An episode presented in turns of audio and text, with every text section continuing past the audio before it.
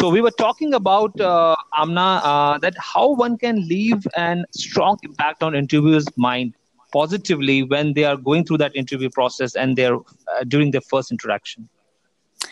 Yeah, it's about all the nature of the person. Number one thing, what I truly believe. Also, the impact which is long lasting can be just one point. Truly mm-hmm. be yourself. If you are yourself yes. in front of anyone, that really matters. Yes, right. So, uh, oh. is, is, is that is that that uh, that the uh, the candidates or the job seekers become too conscious? Yeah, definitely. They like uh, kind of like nervous, anxiety, and that really come across all over your personality, which really matters again with any person in front of you are going to. So, yeah.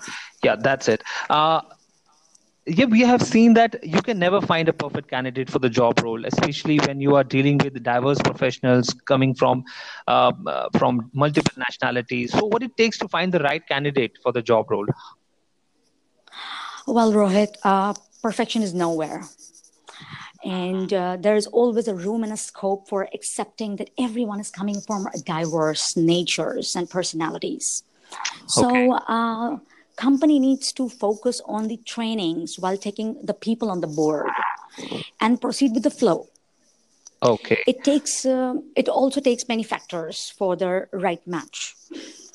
And namely, like uh, for example. But uh, for example, the job description, the academic qualification, and also your achievements. But for smart hiring, top five skills are good to go to find your eligibility criteria.